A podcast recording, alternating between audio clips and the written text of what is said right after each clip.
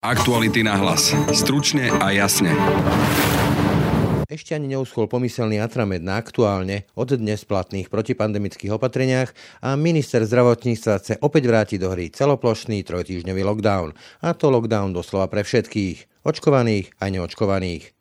Šéf liberálov Richard Sulík s tým však nesúhlasí a po kolegovi z vlády žiada menej zbrklosti. No, náš pôvodný plán bol, že zavedieme lockdown pre nezaočkovaných, tak mali by sme najprv vyskúšať účinky, následky tohto lockdownu až potom rozhodnúť a nie rozhodovať príliš zbrklo. Slovensko sa opäť stalo svetovým lídrom, no žiaľ ide o veľmi smutné prvenstvo. V zápase s pandémiou sa nám podarilo prebojovať až na prvé miesto krajín s najhoršou epidemiologickou situáciou. Zaručené nápady dochádzajú a tak sa začína diskutovať i o tom, či by si nezaočkovaní nemali platiť liečbu covidu z vlastného vrecka. Zdravotnícky analytik Dušan Zachar to však považuje za komplikované, nesystémové a aj diskriminačné riešenie. Keď by sme sa mali pozrieť na túto otázku systematicky, tak by sme potom museli si zodpovedať aj otázky, čo s inými typmi nezodpovednosti, napríklad aj nezodpovednosti zaočkovaných, ktorí nedodržiavajú, dajme tomu, protipandemické opatrenia. No a na záver nášho dnešného podcastu sa pozrieme na starnový fenomén opúšťania rodnej krajiny. Ak za ním v minulosti boli najmä zložité ekonomické problémy, či nesloboda totality, dnes ním začína byť aj únava z covidu, či z jeho nezvládania na tých najvyšších politicko-spoločenských poschodiach.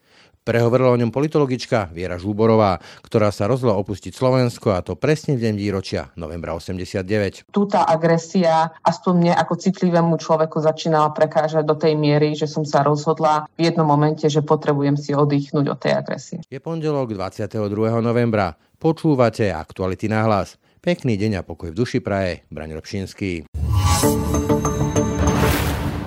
Od dnešného dňa od pondelka platia prísnejšie opatrenia v boji proti pandémii, ale minister zdravotníctva už avizoval, že má záujem na celoplošný lockdown pre všetkých, teda zaočkovaných a nezaočkovaných. Pri mikrofóne mám predsedu SAS Richarda Sulika.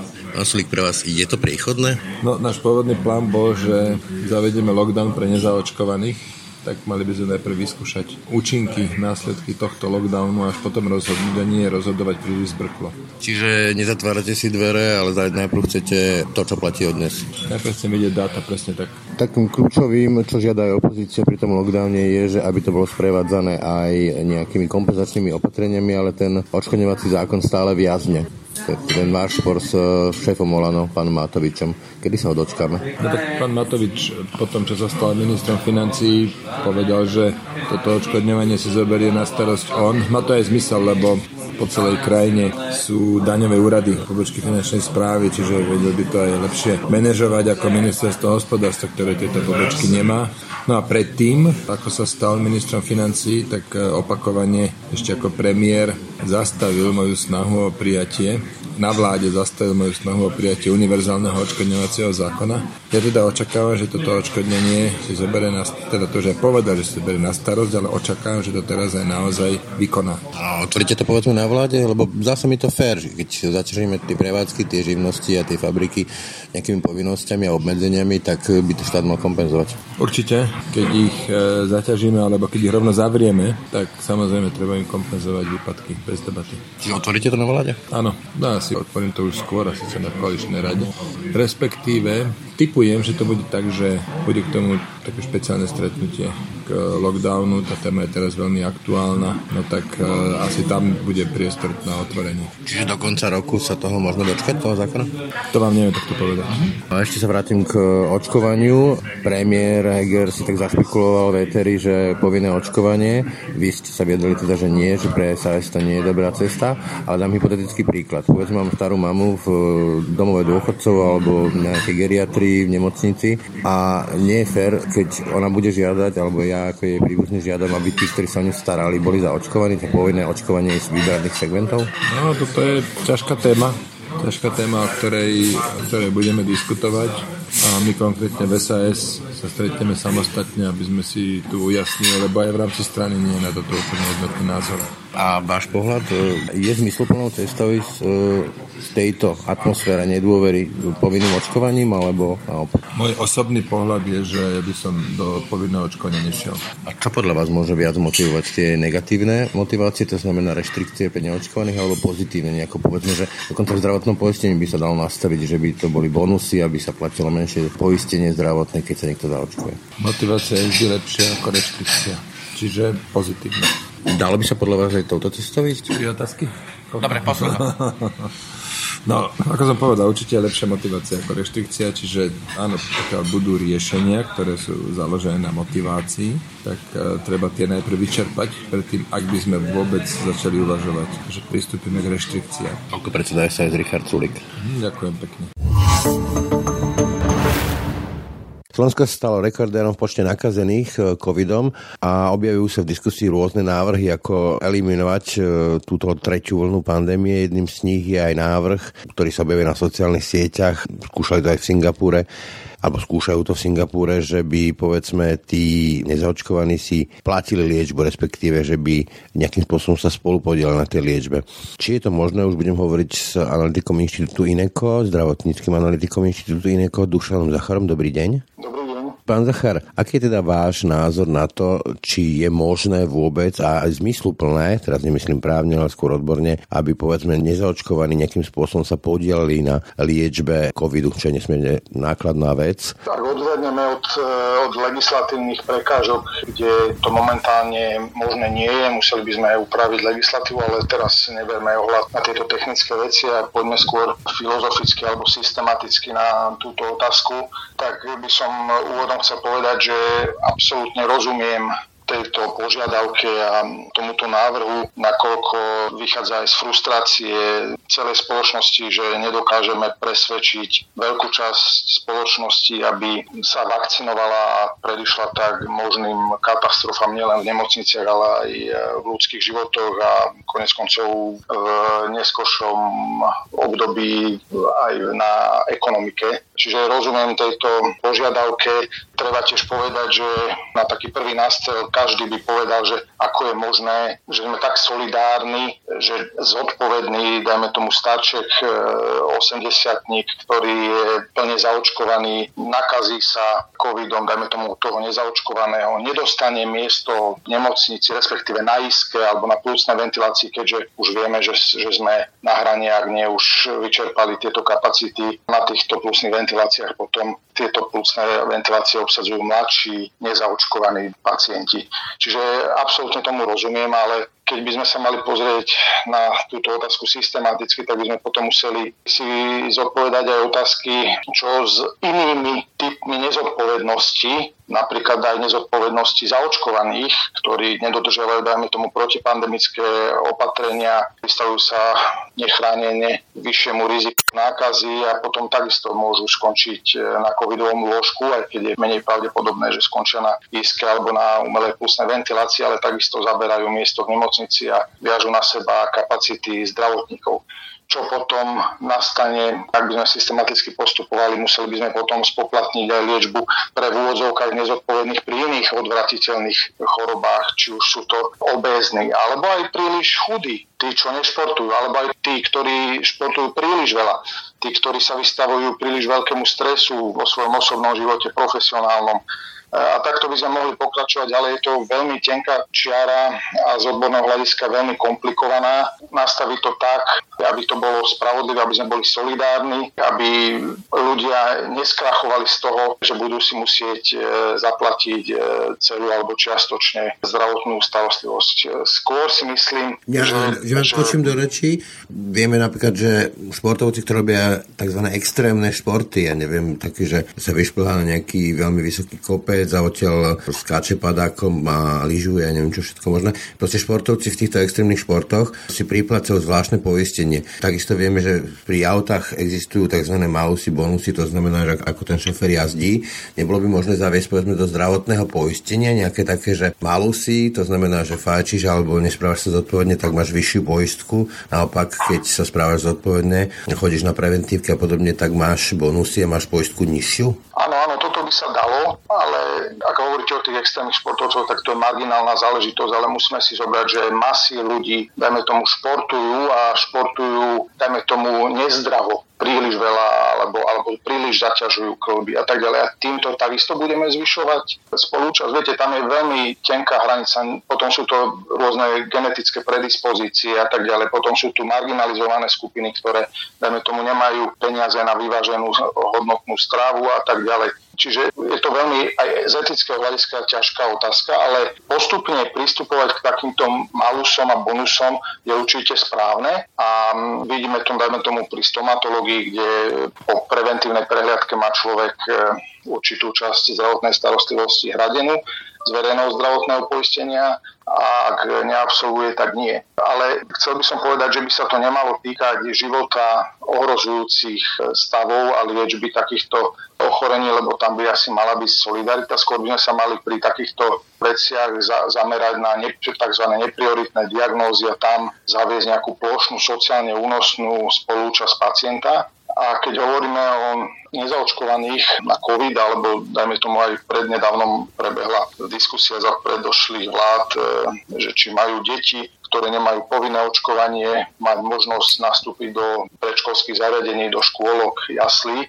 Takže toto je legitimná otázka. A ja by som napríklad dal do diskusie takú vec, že prečo by si nemali, dajme tomu, nezaočkovaní priplácať e, za testovanie ktoré by si mali podľa mňa hradiť, lebo sú pre spoločnosť oveľa viac rizikoví a takisto aj nákladní. Čiže tam by som skôr hľadal túto cestu spolúčasti. A čo by viac fungovalo na ľudí? Taká tá pozitívna alebo negatívna motivácia? To znamená, že v úvodzovkách finančne trestať tých nezodpovedných alebo naopak nejakým spôsobom finančne odmeňovať tých zodpovedných? Určite začať s pozitívnou motiváciou, ale treba tiež povedať aj to B, ak vyčerpáme potenciál e, efektov z pozitívnej motivácie, tak e, nevyhnutne musíme prísť aj k negatívnej motivácii, ktorá je pravdepodobne aj účinnejšia keďže vyslovene niekto môže o niečo prísť a nie niečo získať. To je oveľa, oveľa bolestivejšie pre mnohých ľudí. Takže ak vidíme, ak, ak sme tu už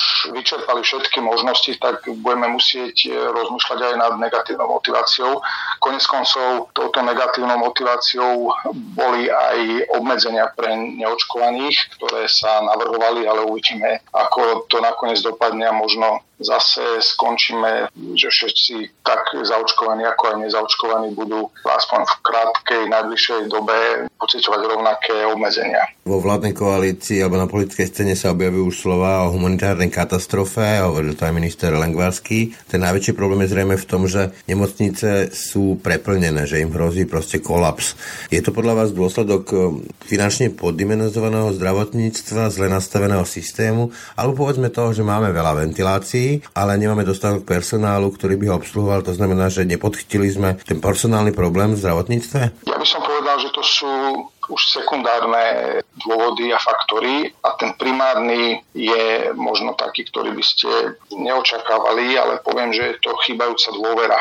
Chýbajúca dôvera spoločnosti, v autority, v dodržiavaní pravidel. Je to šťastie aj kultúrna otázka daná historicky ale čiastočne je to aj nedobre spravovanou spoločnosťou a nie len touto vládou, ale predovšetkým predošlými vládami. A toto sa všetko prejavuje do našich zlých výsledkov. Je to samozrejme aj, aj nie moc optimálne fungujúci vzdelávací systém a tak ďalej. Je tu stav málo vydaný v Európe, kde takmer celá parlamentná opozícia je antivaxerská. To je niečo nehorázne a tým pádom je ťažké potom ľudí presvedčať, keď im človek človek, ktorému verí, v tomto prípade ich politik eh, dá chrobáka do hlavy a už je to pochybnosť, už tu potom pri vakcinovaní vajatajú a tak ďalej.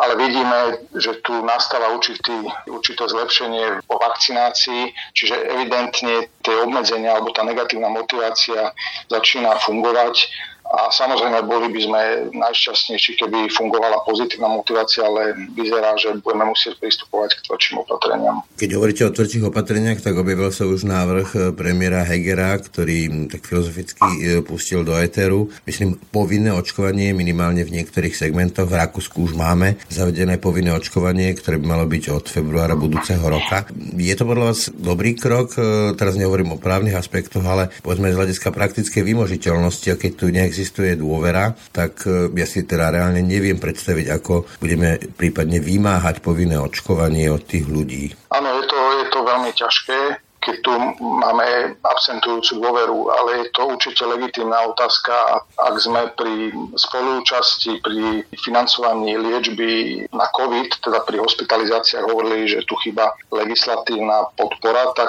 pri povinnom očkovaní tu legislatíva umožňuje zaviesť povinné očkovanie aj na, na COVID-19 podľa rôznych právnych e, analýz e, štátnych autorít, čiže toto by bolo možné. A myslím si, že je to legitímne začať postupne a si, si uvedome, že málo kto, keď sa dá do prostriedkov e, hromadnej dopravy, že by chcel, aby ten vodič alebo vodička nemali adekvátne, adekvátne skúsenosti, adekvátne vzdelanie, vodický preukaz, alebo asi by málo kto chcel, aby bol ten vodič alebo vodička, dajme tomu pod vplyvom návykových látok. Čiže takéto základné podmienky by, dajme tomu, mohli očakávať aj pacienti, ktorí sa nemôžu dať očkovať od personálu, ktorý ho ošetruje a lieči. Takisto by takéto podmienky mohli žiadať aj klienti sociálnych služieb, školáci a tak ďalej. Čiže touto otázkou sa podľa mňa budeme musieť zaoberať. Vidíme, že delta variant alebo delta plus variant je veľmi infekčný a nejaká predtým zmýšľaná tzv. kolektívna imunita musí byť veľmi, veľmi vysoké percento, aby bola účinná. Čiže nevyhneme sa tejto otázke v krátkej alebo v budúcej alebo dlhšej budúcnosti a budeme musieť si ju zodpovedať, čo s e, masívnejším očkovaním, ak nebude dobrovoľné, tak či nebudeme musieť pristúpiť aj k povinnému. Keď sa vrátim do toho zdravotníckého systému a toho, že mu vlastne hrozí opäť kolaps, pred rokom e, takisto sme mali túto tému a zdá sa, že ako keby tí kompetentní nepripravili ten zdravotnícky systém. V čom teda podľa vás e, prišlo k najväčšiemu zlyhaniu? Zase tak všeobecnejšie. K zlyhaniu prichádzalo od ukončenia zajacových reforiem, že takmer žiadna vláda nepokračovala v jej dokončení, respektíve nenavrhla nejakú novú víziu smerovania zdravotníctva a od e, ukončenia, respektíve od prerušenia zajacových reforiem tu reformné úsilie v zdravotníctve výrazne absentuje. Sice dávame stále viac a viac peňazí do zdravotníctva, ale tie efekty a výsledky sa nedostavujú také, ako by mohli byť. Vidíme, že personál nám uteká preč, ale nie je to len dôsledkom e, nízkych platov, lebo v posledných rokoch sa platy zdravotníckých pracovníkov výrazne zvýšili a dokonca pri niektorých, e, niektorých nemocniciach, odbornostiach a profesiách sa už veľmi približujú platom v Českej republike. Netvrdím, že vo všeobecnosti a v priemere, ale už to nie je ten primárny faktor na odchod zdravotníkov do zahraničia, ale je to skôr pracovné podmienky a nefungujúci systém, zlé motivácie, nemožnosť napredovania profesijného, ústrnulé vzťahy na pracoviskách, zlá atmosféra na pracoviskách, nemotivujúce prostredie a tak ďalej. A to je dôsledok stagnácie v reformách v zdravotníctve, čiže je to taká skepsa a aj to, že už teraz prichádzame ku kolapsu, je dôsledok toho, že mnohí zdravotníci, ktorí už boli, dajme tomu aj vo vyššom veku, si povedali po prvej a druhej vlne, že že už toto nepotrebujú zažívať a, a odišli do dôchodku alebo mimo slovenský zdravotnícky sektor. Aktuality na hlas. Stručne a jasne že COVID dokáže aj vyhnať z rodnej krajiny, a to aj dlhoročných profesionálov, ktorí skúmajú zákonitosti fungovania spoločnosti a aj v krízových obdobiach. Sociálne siete sú plné nárážok, že nemať povinnosť záväzkov opúšťame Slovensko. Aktuálne dni však prinášajú aj personifikácie týchto zámerov, túžob či frustrácií. A bude aj druhou témou dnešného podcastu. Nositeľom príbehu poznačeného zložitosťou aktuálnych dní bude známa politologička Viera Žúborová, ktorá sa rozhodla opustiť krajinu. A to presne v deň výročia novembra 89. Momentálne som sa presťahovala do Berlína, kde chcem začať žiť, nepracovať. No hej, ale keď vidíme tú vašu minulosť a to všetko, čo už máte za sebou, aj rôzne vystúpenie u nás v médiách, hodnotenie politickej situácie, aj to, čím ste si prešli profesne, Oxford, Belgicko, tá Slobodná univerzita, potom Spojené štáty, tam ten váš pobyt. Chcem začať žiť, to mi tak nejak nejde s vami dokopy. Doteraz ste nežili? Tak nie, že by som nežila, ale za posledné roky, ako začala hlavne COVID pandémia, ľudia sa zatvorili vo svojich bytoch, vo svojich aj mysliach si myslím, aj vo svojom nejakom malom svete a prestali vlastne chápať, čo sa deje okolo nich a ja som mala ten pocit, že po roku sa to vráti do určitého normálu alebo nového normálu aj na Slovensku.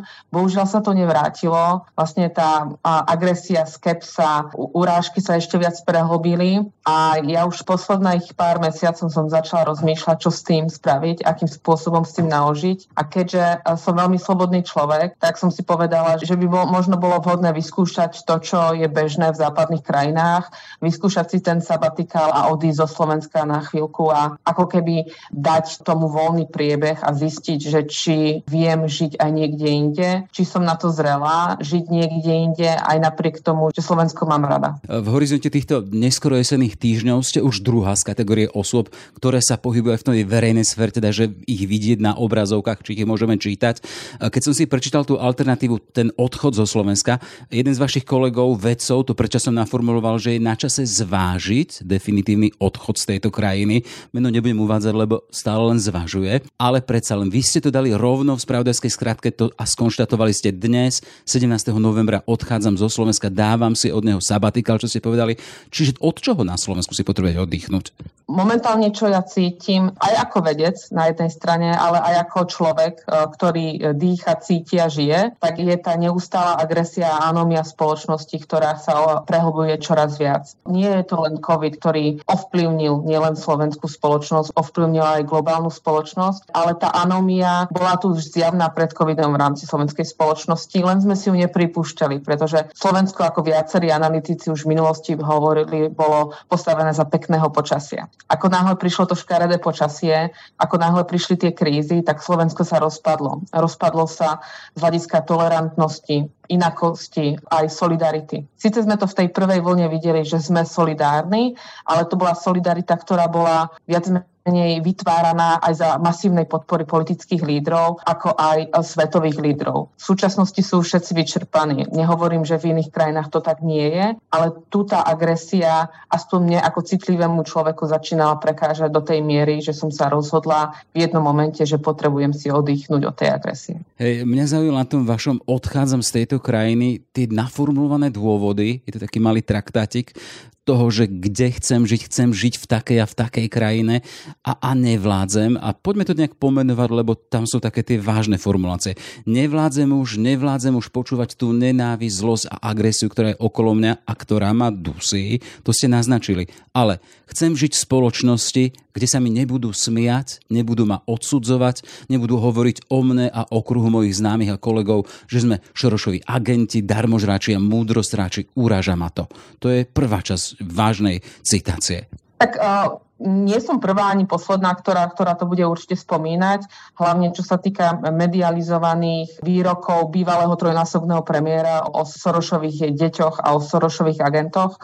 Hovoríme o Robertovi Ficovi. A on stále má silu v rámci verejného diskurzu, ktorá určitým spôsobom formuje aj verejnú mienku a určitým spôsobom vzýva aj tie staré stereotypy na Slovensku, ktoré boli viditeľné v 90. rokoch, či už antiamerikanizmus a antieuropanizmus rasizmus, antisemitizmus a všetky tie narratívy, ktoré sme sa pokúšali aj my ako mladá generácia politologov, ale aj vedcov, ktorí nastupovali do svojich nových prác po vstupe do Európskej únie. Snažili sme sa vlastne tie narratívy zmazať, či už svojou prácou, textami, alebo aj aktívnymi, aktivizačnými prácami, či, alebo dobrovoľníckými aktivitami. Podarilo sa to na chvíľočku za dobrého počasia, ale prišiel COVID a to zlé počasie sa naspäť vrátilo a tá frustrácia, ktorá tu bola dlhodobo potláčaná tým pekným počasím, zrazu sa naplno vyvalila na spoločnosť, ktorá to prestala zvládať.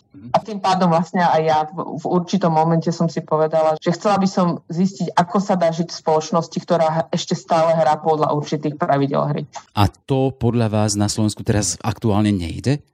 Hovoríte o spoločnosti, ktorá hrá podľa pravidel. Ako náhle ja hovorím o anomii, anomii v rámci spoločnosti, tak hovorím o tom, že tá spoločnosť strácala určité normy a hodnoty, ktorými sa riadila v minulosti a jednotlivci sa začali odsudzovať od seba. Čo vidíme na Slovensku aj podľa dát, ktoré sú publikované v rámci jednotlivých výskumov, to odsudzenie je tu badateľné. My strácame vlastne vôľu navzájom si pomáhať a vytvárať u, u, určitú spoločnosť, ktorá je zodpovedná a tolerantná. To sa tu stratilo. Teraz každý kopeme sami za seba.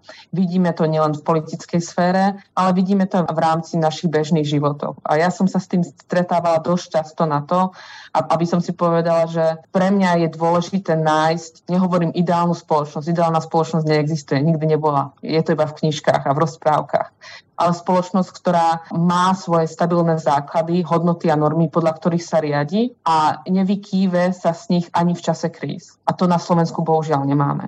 Neboli sme naučení sa držať určitých noriem a hodnôt v čase kríz, iba v čase toho dobrého počasia, ako to budem neustále opakovať, alebo určitej vízii, ktorú nám predostrela politická spoločenská elita v minulosti. Ale predsa len rozprávam sa s politologičkou, teda s človekom, ktorý narába s dátami, študuje správanie spoločnosti, všetko to za tým, čo je. A by som predpokladal teda, že z toho štúdia vám vychádza teda to, že má to svoje dôvody, má to svoje dôsledky. Vidíme na vás teda, že aj celkom osobné, ale predsa len budete ukazovať, ako z toho von. A vy si teraz nezabalili ten svoj veľký profesný batúštek vedomostí a všetko, čo si nás nazbieral za tie roky? Nie, nemyslím si. Práve, že človek niekedy by mal odstúpiť od toho objektu svojho skúpania a pozerať sa na ňo z nadhľadu. A mne sa práve to stalo pred rokom už, keď som začala postupne odchádzať z mediálnej sféry ako komentátorka a začala som čoraz menej dávať už rozhovory alebo, alebo písať komentáre kvôli tomu, že som cítila, že už nemám ten odstup keď chcem, aby to povolanie bolo mojou profesiou a naďalej, ja potrebujem mať ten odstup. A zrazu som cítila aj z dôvodu či už covidu, jednotlivých reštrikcií, toho, ako spoločnosť sa začína pretvárať a nezvládať ho. Sama na sebe som pocítila, že vlastne tá moja profesná zložka začína ísť do úzadia a začína byť dominantná tá emočná iracionálna zložka. Aj z dôvodu toho, že som žila v spoločnosti, ktorá zrazu sa začala rozpadať. Chcem sa spýtať, čo pre jednu politologičku znamená tá červená, ktorá znamená, že už nemám odstup. Keď sa chceme pozrieť možno na vaše výstupy, na vaše komentovanie, alebo... Začala som používať jazyk, ktorý nebol vhodný pre komentátora a ako som sa to učila v rámci môjho štúdia. Začala som používať joviálny jazyk, jazyk, ktorý nie je vhodný pri e, komentovaní e, politologa a odborníka. Skôr som začala byť tá mainstreamová analytička, nie politologička, expertka. Čím som sa vlastne prispôsobila aj, v, ako, ako aj ostatní moji kolegovia, čo nehovorím, že je, je kritika, ale mne osobne to nevyhovovalo. Vlastne prispôsobila som sa väčšinovom vkusu toho konzumného čitateľa, ktorý chce počuť tie emócie, chce ich vidieť, chce ich cítiť. A politológovia by mali byť určitým spôsobom odmeraný, vecný, racionálny a ja som prestala byť. Vlastne aj moje komentáre, aj moje vystúpenia začali byť agresívnejšie. Čo vlastne je logické a normálne, keď žijete v spoločnosti, ktorá má prvky agresie, či už pasívnej, to, ktorú necítite reálne, ale ako v tomto my sme majstri asi sveta Slováci, ako v pasívnej agresii a, vieme ju krásne predať a vieme krásne s ňou manipulovať. Čiže to bola tá moja červená čiara, keď som začal uvažovať, čo s tým, akým spôsobom naložiť so svojím profesným životom, aby neutrpel. Na to treba mať aj okolie, ktoré je k vám otvorené a kritické, alebo ste vyslovene došli k tomu až tým, tým normálnym sedliackým rozumom, že aha, dosť vierat, už preháňam. Alebo tam bolo naozaj tá pomoc vášho okolia? Tak bola tam pomoc predovšetkým e, moji známi zo zahraničia, ktorí mi nastavovali to zrkadlo racionality, hlavne z anglosaského a nemeckého prostredia, keď sme sa rozprávali a niekedy mi bolo veľmi ťažko vysvetliť udalosti, deje, vzťahy na Slovensku, ktoré sa tu dejú, pretože oni to nechápali vlastne bolo to ich, za ich rámec vnímania nejakej slušnosti, noriem a hodnôt. Čiže to, to už bolo prvé zrkadlo, keď som nedokázala vysvetliť, že niečo u nás je normálne, čo oni ani nevnímali ako koncept normality, oni to už videli ako za, za červenú čiaru, za ktorú by oni nechceli ísť a neboli ochotní. Vieme dať príklad, prepáč, že vás preruším, aby sme mali predstavu, viete dať príklad toho, čo nechápali na dianí na Slovensku? Napríklad nechápali, nechápu ani doteraz, ako môže stále bývalý trojnásobný premiér poprvé byť na slobode, po druhé rásť preferenčne. A v tomto momente rozprávanie Viery Žuborovej preruším s odkazom, že celý rozhovor a opis fenoménu novodobého odchádzania zo Slovenska si budete môcť vypočuť už v zajtrajšom podcaste Ráno na hlas. To bolo z dnešných aktualít na hlas už naozaj všetko. Pekný deň a pokoj v duši praje. Brane Dobšinský. Všetky podcasty z pravodajského portálu Aktuality.sk nájdete na Spotify a v ďalších podcastových aplikáciách.